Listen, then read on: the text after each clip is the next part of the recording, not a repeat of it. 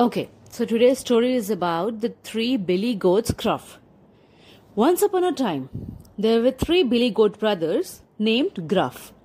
They lived happily in a meadow on the mountain side until, at last, they found the grass was getting short and bare. All that was left to eat was a few thistles. My stomach is rumbling, grumbled the biggest billy goat. I can't even remember what clover tastes like complained the middle billy goat. We need to find more goat, decided the youngest, the littlest billy goat. He trotted into the forest and his brothers followed one by one. After a short journey, the little billy goat came to an old stone bridge that arched over a fast flowing river. Stretching away on the far side of the bridge was a meadow, but it was no ordinary meadow. The deep grass was dotted with wild flowers. Streams tumbled through beds of leafy clover, and the little goat could hear bees buzzing inside the buttercups. This way, brothers! he cried, and he hurried onto the bridge. Clippity clop, clippity clop went the goat's hoofs on the stones, but the cheerful sound fell on wicked ears. In the shadows under the bridge, there lived an old troll. He had been sleeping among some other boulders and now he woke with a start. Who's that clippity clopping over my bridge? He growled. With one kick of his hairy feet, he jumped up onto the bridge and blocked the way across. Hmm. Snick, snack, crick, crack, he sang, reaching for the goat. Why, you hardly big enough to call breakfast. Oh, Mr. Troll, said the little billy goat, dancing away from the troll's claws. You are right. I'm far too small to eat. A single mouthful such as me would only make your hunger sharper, and my tiny bones would stick in your teeth. The troll frowned as the nimble billy goat again leaped out of his grasp. One mouthful is better than none, he insisted. Yes, replied the goat, but uh, two are better than one. Soon my older brother, who is twice as big as me and much juicier, will come across this bridge. Hadn't you better wait and eat him instead? This made good sense to the greedy troll. He licked his lips with a long green tongue and let the little goat pass. The goat cantered happily into the meadow, while the troll ducked beneath his bridge to wait. Soon the middle billy goat, Gruff, trotted out of the forest. Clip, clop, clip, clop, clip, clop went his hoofs on the stones of the bridge. And again the troll jumped out of the shadows and blocked the way. Mish, mash, bish, bash, he sang clacking his claws together.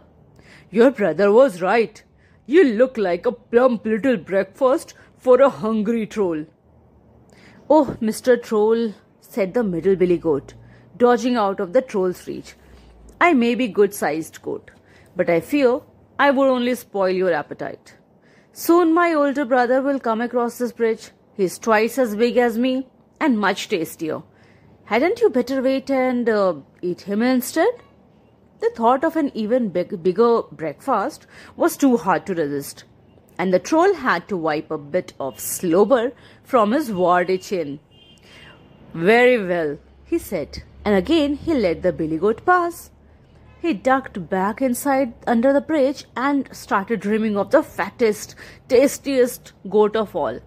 Would he bake it in a pie or uh, gulp it down, hair and all? Soon enough, the biggest billy goat Gruff trotted out of the forest.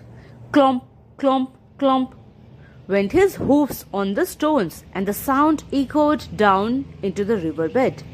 For the third time, the troll jumped up onto the bridge and blocked the way. Shiver, shake, quiver, quake, he sang, rolling his beady eyes. Here you are at last, the best and biggest billy goat of all. I'm going to eat you right up. You'll do no such thing, you rude troll, replied the billy goat. Yes, I will, insisted the troll. But now that they were face to face, he noticed that this billy goat looked much stronger than his brothers. He also looked much fiercer with his curving horns and sharp, sturdy hoofs. Suddenly, the troll wasn't feeling quite so confident. Perhaps the littlest billy goat would have a better meal after all? But now it was too late. Before the troll could turn and run, the goat gave a mighty stamp, lowered his horns, and thwacked him right in the chin. The wicked troll tumbled back and tripped over the side of his bridge. Then, with a mighty splash, he plunged into the deepest, swiftest part of the river. The water swirled around him, whisking him downstream. Glub, glub, blub. The troll cried. All trolls hate to bathe, and he could feel the river weeds scrubbing his skin and the current clearing out the muck from between his toes. He bumped through rapids and tumbled over waterfalls. Hour later, when he dragged himself ashore, he was as clean and fresh as a baby. The troll found a new bridge to make his home, but from that day forward, whenever he heard the clippity clop, clippity clop of little hoofs on the stones above, he hid his head among the boulders and waited quietly until they passed. The three little billy goats, Gruff, were reunited and lived happily ever after in their new meadow. There they ate their fill of grass and clover until even the littlest one was big, strong, and more than a match for the trolls. The end. Bye bye.